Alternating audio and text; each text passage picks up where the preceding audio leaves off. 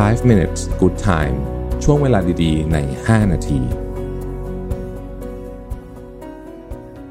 สวัสดีครับ 5 minutes นะครับ คุณอยู่กับรวิทย์หานุสาหะ วันนี้บทความจากจอร์จเวลแมนชื่อ how the top 5% of people think นะฮะเออผมแปลงใหม่แล้วกันเนาะ เอาเป็นว่าคนที่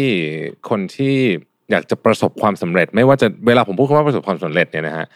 อออย่านึกถึงแต่เรื่องเงิน ราะว่าจริงๆแล้วเนี่ยการประสบความสำเร็จมันมีเยอะมากเลยนะครับ เป็นคนสุขภาพแข็งแรงนี่ก็ถือว่าประสบความสำเร็จมากๆนะ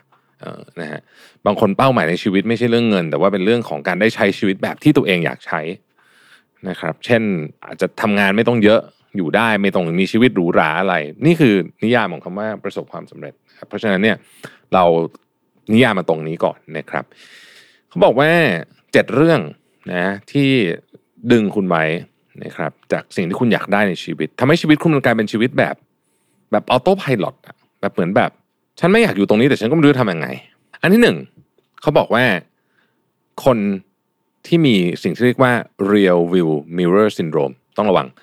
real view mirror syndrome เนี่ยคือ real view mirror คือกระจกหลังนะฮะคือบอกว่า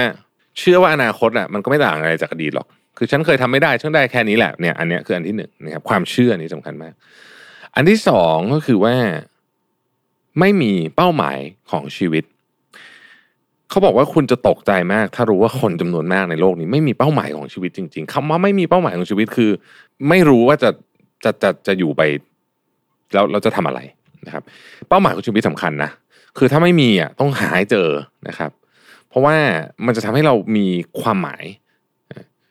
ชั่วโมงหรือว่านาทีหนึ่งที่ผ่านไปหรือแม้แต่หนึ่งลมหายใจของเราเนี่ย มันจะไม่ได้ผ่านไปอย่างไร้ความหมาย มันจะเป็นหนึ่งลมหายใจที่มีความหมาย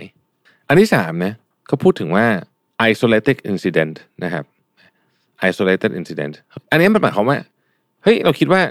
ไอ้ของเล็กน้อยสิ่งที่เราทำนิดหน่อยเนี่ยไม่ไม่น่าจะเกี่ยวอะไรกับชีวิตของเรามั้งนะ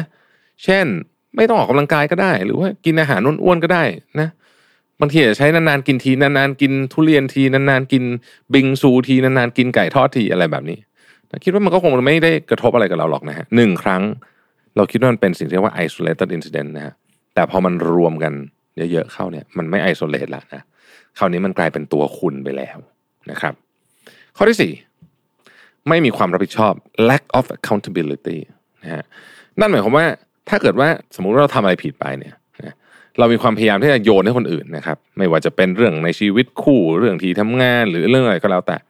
คนแบบนี้เนี่ยนะ คนแบบนี้เนี่ยพูดง่ายคือจเจริญยากนะฮะ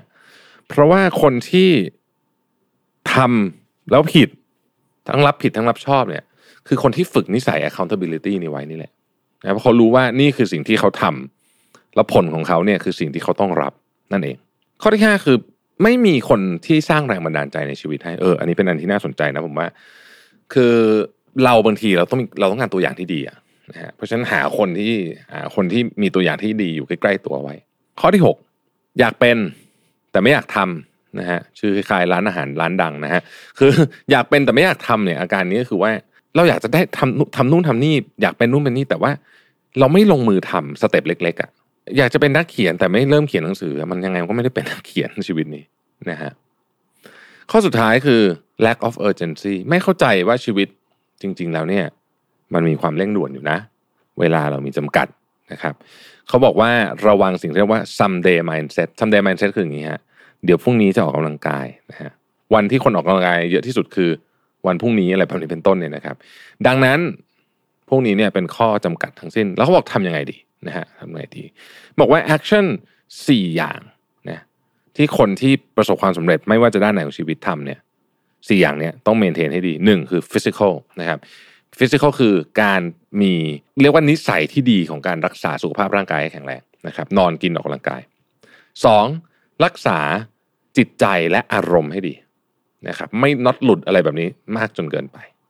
นะครับ อันที่สามรักษาความสัมพันธ์กับคนรอบข้างให้ดี ไม่ว่าจะเป็นความสัมพันธ์กับคนรักครอบครัว เพื่อนฝูงเมนเทอร์ ลูกพี่ลูกน้อง อย่าทำลายความสัมพันธ์นะฮะความสัมพันธ์อันหนึ่งที่ผมเห็นคนชอบทำลายบ่อยๆคือความสัมพันธ์กับเจ้านายเก่าหรือลูกน้องเก่านะฮะออกมาก็ด่าก็สะเละเลยเนี่ยนะฮะโอ้วันหนึ่งกลับมาเจอหน้ากันเนี่ยเข้าหน้ากันไม่ติดไม่มีใครรู้เลยว่า วันหนึ่งเขาจะกลับมาในบทบาทอะไรนะครับ ข้อสุดท้ายคือเรื่องเงินนะฮะคือคือคนที่มีหนี้เยอะมากๆ หรือว่าจัดการบริหารการเงินไม่เป็นใช้เงินเกินตัวเนี่ย มันยากอะที่จะไปไหนต่อได้ นะมันยากจริงที่ว่าจะไปไหนต่อได้นะครับ เพราะนั้นเนี่ยทั้งหมดนี้คือสิ่งที่เราต้องพยายามนะครับ ต้องพยายามถ้าเราอยากจะอยากจะออกจากชีวิตที่เรารู้สึกว่ามันน่าเบื่อนะครับ ขอบคุณที่ติดตาม 5 minutes สวัสดีครับ 5 minutes good time ช่วงเวลาดีๆ ใน 5 นาที